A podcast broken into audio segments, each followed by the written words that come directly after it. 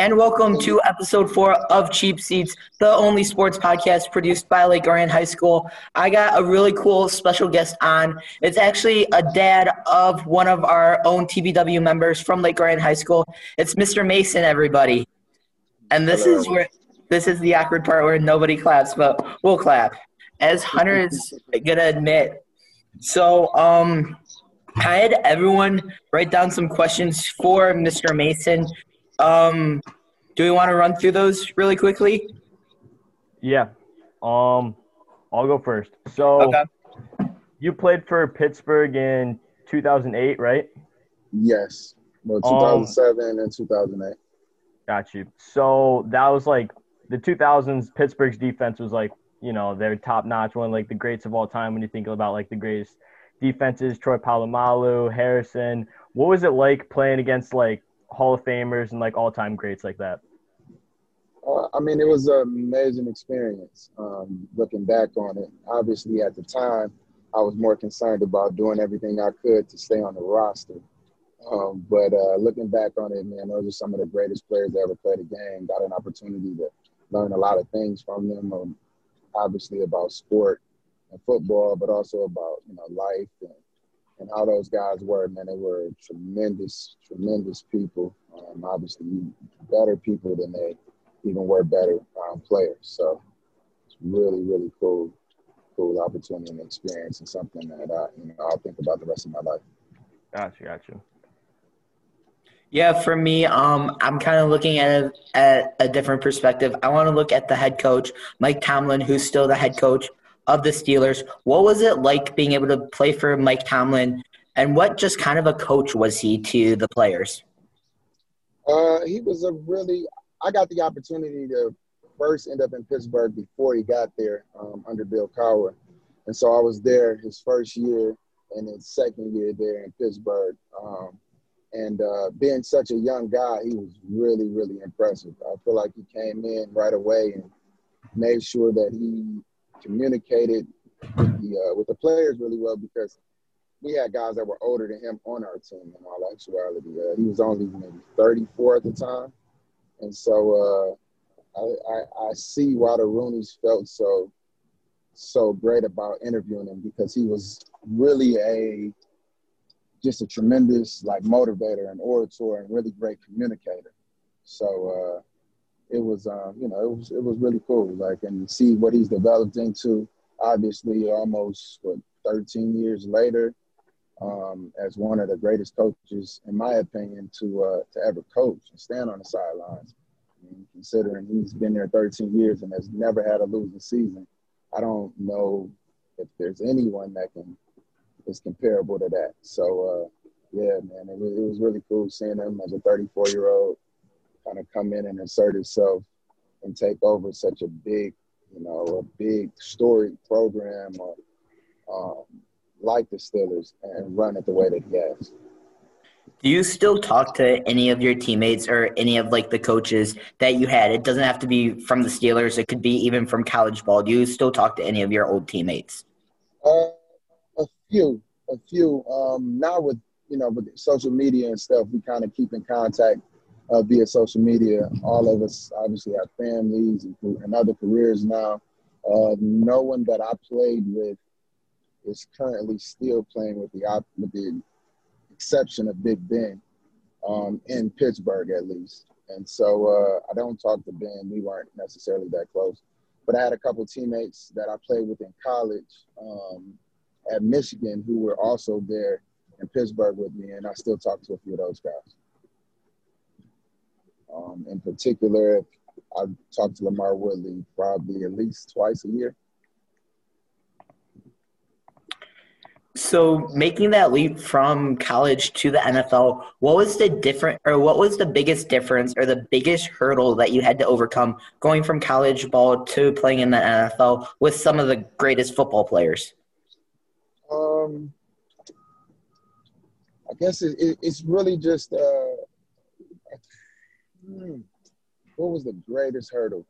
Uh, being a high school standout and then an uh, All American and then going into college, being highly recruited, Um, and then moving on to the NFL, where I was an undrafted guy, it kind of the whole situation was turned upside down. Whereas I had to come in and really had to prove myself without anyone really having uh, and a, a direct tie to me per se. So, you know, I was there obviously to fill out the roster, and they had scouted me and seen me and offered me a small amount of money to come, but uh, it was nothing like you know what the recruitment process was like in college, and so um, having to prove prove myself um, was a totally different thing. Every day was uh, every day was you know very pressure packed, especially during um, off season workouts and camp because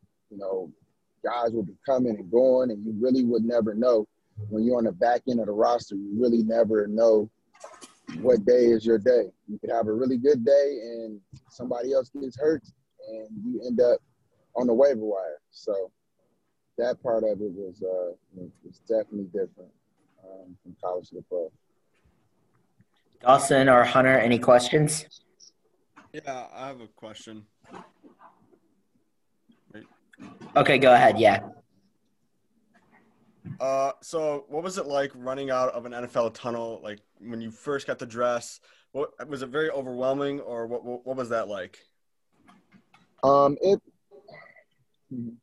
Uh, honestly, it kind of felt the same. Um, you really don't. You're so focused on what your job is and what you have to do. Um, it's obviously exciting. It's more exciting after the game's over and you get a chance to see your family and how happy they are and eager to see you. But from college to the pros, stadiums were the same for the most part. Honestly, college stadiums were more packed. Um, there were bigger crowds.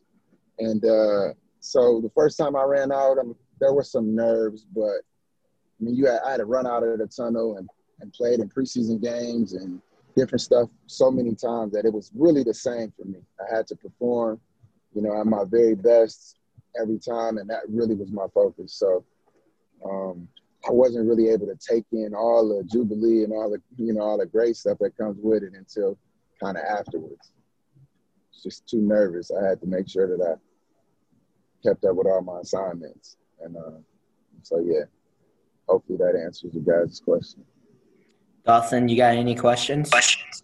Yeah. So, like, what was the game every year that you guys circled on the schedule that was, you know, different atmosphere than say your regular Steelers game day, you know, against like the Browns or, you know, one of those key rivals that come to town? Okay. Um, I think we've all, especially fans of football, I understand that the Steelers Ravens um, matchup has become one of the marquee matchups over the last 20 years or so. And I was, I felt like I was involved right in the meat of that because in that span of time, um, we won a Super Bowl. Um, Baltimore had guys held over from their first Super Bowl they won, I think, in maybe 2003, and then they won again in the 2012 season, I believe. And so, um, that was when both defenses were like the number one and number two defenses in the in the whole NFL. So that rivalry in itself was kind of likened to the Michigan Ohio State or something of that nature, where that week you knew it was it was all about business, and you understood that it was going to be a really physical game, you know, and you you better bring it, and it was going to be a heavy hitting game, uh, and that was that was it. Baltimore, Pittsburgh, was it. Those two games during the regular season, and then we even end up playing them in the playoffs, um, the 08 season. So that was the the rivalry when I was there. Go ahead, Hunter. So you were mentioning mentioning rivalries. Um, see, I've been to plenty of Michigan games, but I went to my first Michigan Ohio State game, and it just felt like a completely different atmosphere whole whole lot of chirping going on before the game. What is that like on uh, on the game? Uh, the game is is what you see. Um, the the added stuff is even coming into the game, riding in the the horseshoe. I mean, you have three year olds giving you the middle finger.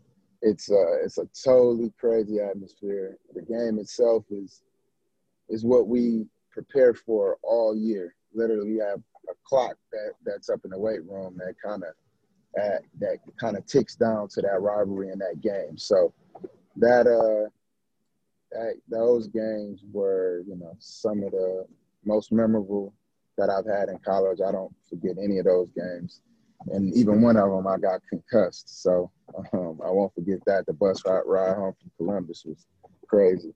Um, but uh, that that game and you know that whole just the programs, just how you know prestigious they both have been. Um, obviously, Ohio State has gotten the best of us over the last several years, unfortunately. But uh, there's no other rivalry in sports like that between those two universities.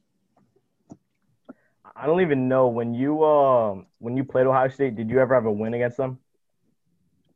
Um, uh, 2003 yes, we beat them at we beat them um, in Ann Arbor, um, pretty handily too. Um, so 2003, but both in 2004 and 2005 we lost. Gotcha. Yeah, we lost. Yeah, we lost on the last the last minute in 05. I gave up a play late in the game. Um, to this day, I'm still ups, upset with myself because the guy ran out of bounds and the ref threw his hat down denoting him being out of bounds, but let him come back in and catch the ball and pick the hat up later. So I still have nightmares about that. Well, I want to thank Mr. Mason for taking the time to answer some of our questions. Um, you're more than welcome to stay on. You can leave whatever works best for you. But I want to move um, into some current, more current, not, I shouldn't say current, but more um, 2020 type of football. I want to talk about the Pittsburgh Steelers. See, see what I did there? Going from the 08 Steelers to the 2020 Steelers. I thought that was pretty good. Anyway, um, 8 and 0, first time in franchise history. This weekend they're playing without Big Ben. What do you think it's going to take for them to be able to pull out a win and not have their workhorse in Ben Roethlisberger? I think uh, we got to see what that looked like last year. Um, Coach Tomlin does a masterful job with getting those guys prepared. Uh, and I mean, they went eight and eight, I believe, last year without Ben. Um, and you can see what's happening. A lot of teams, i.e., the Dallas Cowboys, different teams that don't have their starting quarterbacks, and they pretty much don't even have an opportunity to win. So, uh, the Steelers being who they are, I expect it to be a close game. and um, if Ben if Ben was to play, obviously they'd be favored. With him out, without him playing, they'll still have a chance. So yeah, we'll I would I would I was also gonna say like how last year, um, it's it's like the same thing as last year. Really good defense, and then the only difference is missing the key part in their QB. But uh, they're playing the Bengals, right? Yes. Uh, so the Bengals, they've been looking better, but I think the uh, Pittsburgh defense will hold them under 20 points. And even without Big Ben, uh, Pittsburgh can put up upwards of 20. So that's my prediction. Yeah, I think also the running game is pretty good. They can trust James Conner with running the football pretty well. Uh, he's he's been averaging about over over around like 80 yards a carry or per game. Um, so I think if they rely on the running game more and just a hard hitting defense, they'll knock off the Bengals. Yeah, um, I agree with what everyone says. I feel like I feel like that game's going to be a little bit closer without Big Ben playing than it would have been with Roethlisberger playing. Um, Joe Burrow's been playing out of his mind. He's my pick for the offensive rookie of the year. Um, so that's going to just be a phenomenal game. Now, there's one more game I want to bring up. It's the Miami Dolphins against the LA Chargers. Tua, I'm not even going to try and pronounce his last name, against Justin Herbert, the number four and number five picks of the draft. Who do you think gets the best in that matchup? I'm thinking Chargers. Uh, Justin Herbert's looked like the best rookie, in my opinion, all season, ever since he got his um, shot. And I feel like he has more weapons around him than Tua has around him, and I think he's a better player. So I think they will come out on top. Remember how Justin Herbert got his shot? It was a Tyrod Taylor. He was he was supposed to get that shot, and it went wrong. And then ever since then, we've just saw what I believed what Herbert was at Oregon, where he's making timely throws. He knows how to run an offense, but the Dolphins are five and three. They're the number eight team in the AFC right now. They're in the second team in the AFC East behind the Buffalo Bills, who they lost to at home and play in Buffalo in January, week 17. I just see Tua keeping up what he's doing. I see the Dolphins edging that one out. Yeah, I, I don't know. I'm sorry, my, my phone cut out a little bit, but um, going back to it, I really like what I've, I've seen out of the Dolphins. Uh, obviously, the Chargers have had some close games and some losses, but uh, Tua, you know, Tua has inserted himself, and in the second game, you could see he was a lot more comfortable. Um, that is that game in LA or in Miami? I can check. But I mean, like, home field advantage really isn't a thing. It's just the means of travel. That game, not the MLB, NFL. That game will be in Miami. It's a 405 start in Miami.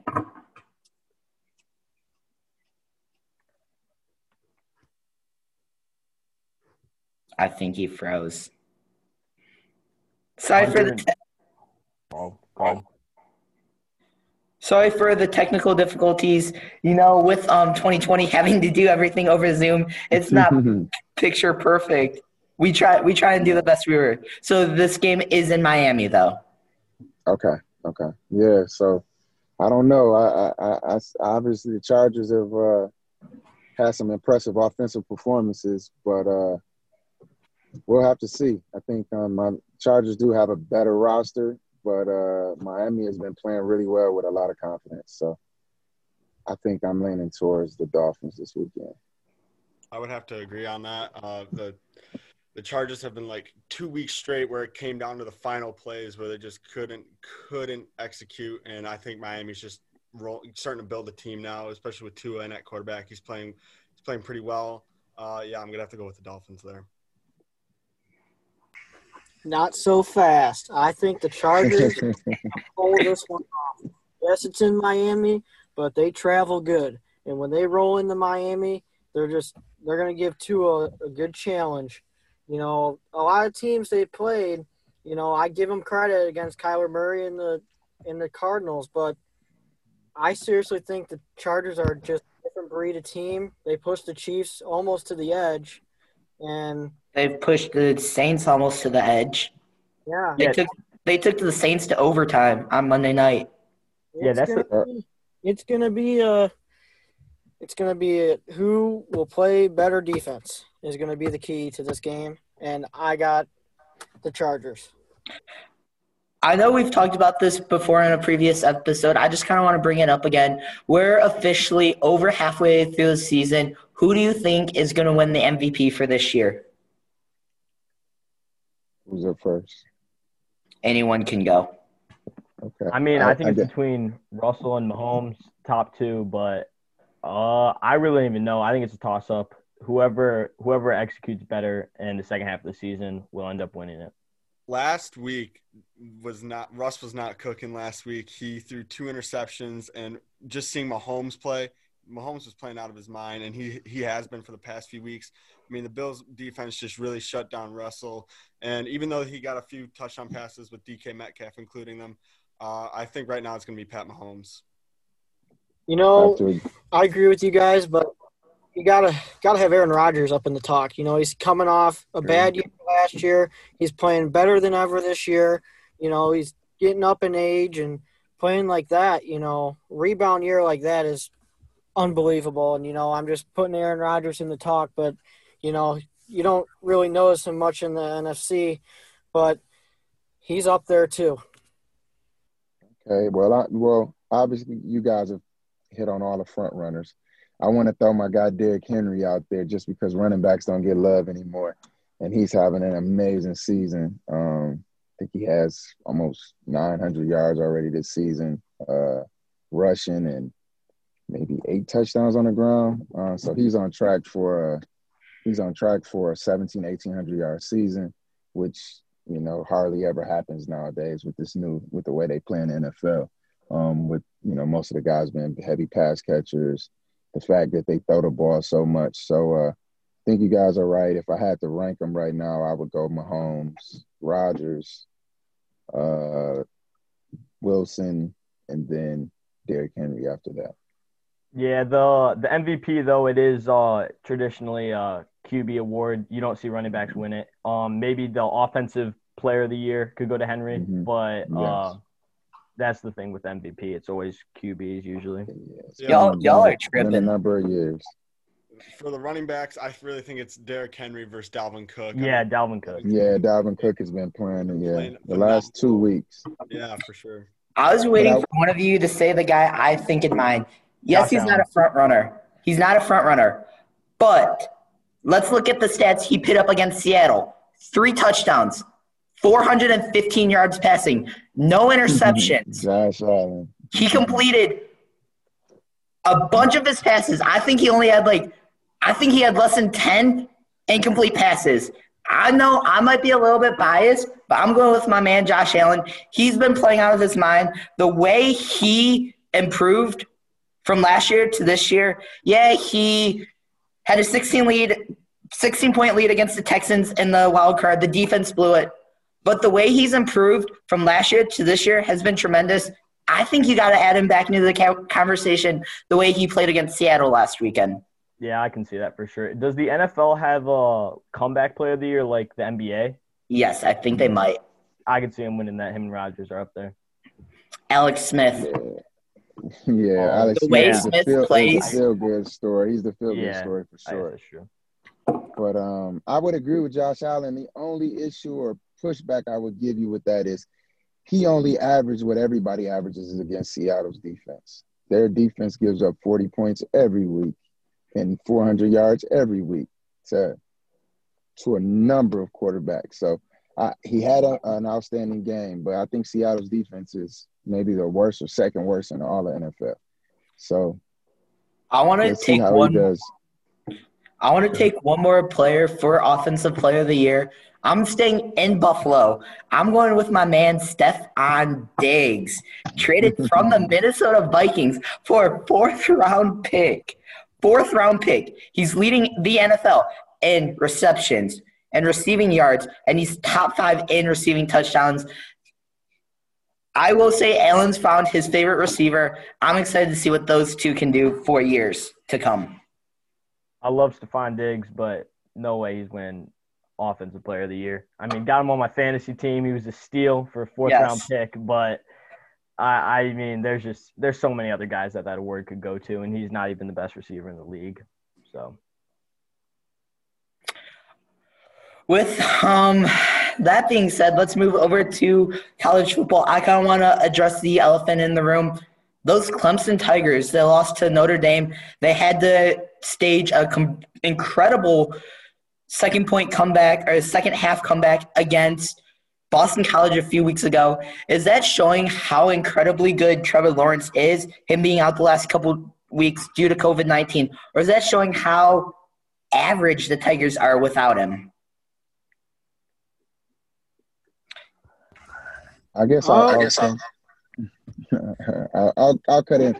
Just briefly, I would say that Clemson is still a tremendous program. Notre Dame is really good this year. And um, the fact that they lost to Notre Dame, I wouldn't take that uh, I wouldn't take that as a bad thing, considering they had, you know, they were missing the number one player in all of college football.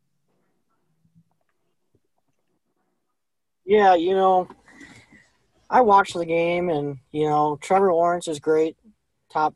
You know, he's probably up there for the Heisman this year. But you know, when you got a quarterback like that, you got to have someone in second in line that's just as good. Clemson, you know, he was pretty good. You know, Clemson's not a team where you got a crappy quarterback. You know, as a backup, they got they got tools, they got good players around good players, and they didn't have a short stick for that game, you know. Notre Dame was good, you know. Everybody really doubts Notre Dame because, you know, they're independent. They don't really play in any conference, you know, big name teams. But this year in the ACC, they've really turned it around. Wow, Notre Dame is, uh, you know, actual contender. You know, they're beating everybody. And, you know, now they knock off Clemson. You know, Notre Dame this year might be the real deal. You know, it took a couple years, but, you know, Kelly's doing a really good job with that team, and you know, knocking off Clemson at home in South Bend without Trevor Lawrence. Yeah, people are going to say that, but there's other, you know, there's there's other.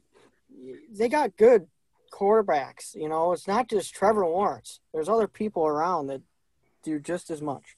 Yeah, like you were saying, um, their backup five star DJ. He's he, he's no scrub by any means. He he put them in a chance to win the game multiple times. It's not like he was playing bad against Notre Dame. Um, but it is is Notre Dame a contender this year? I feel like they're always like looked past. They always like lose one game to like just like some nobody, and it's like yeah, it's like the normal Notre Dame always losing big games, but this year it might be a little different. We don't know. Yeah, um, I feel like Notre Dame down the stretch is going to be one of the top teams to keep an eye out with Clemson, Ohio State, and Alabama. Um, there's one more thing I want to bring up. There's one more thing I want to bring up. It's the Michigan Michigan State game. Um, this before, before you move on, I want to say something. Notre Dame has one more top ten matchup before they close out the season, and that's against North Carolina. So that might be a key game for Notre Dame if they want to pave their way into the ACC championship and the college football playoff. Yeah, definitely. That's going to be an important game. But moving on from Clemson to the Michigan Michigan State game a couple of Saturdays ago in Ann Arbor, everyone had Michigan winning by double digit points. What do you think just went wrong for that Michigan team in that game? I would say so going into the game, it was like we're gonna win by 21. When I say we, I mean Michigan, and that's because we blew out Minnesota. Minnesota is so good, but the night before when we saw Minnesota lose, it was like is Michigan really that good? And then their secondary just broke down. You had Lombardi looking like Trevor Lawrence, like it was it was just bad all around. Um, and I think the coaching staff will be changed by the end of the season. You think this is the end of the line for Harbaugh?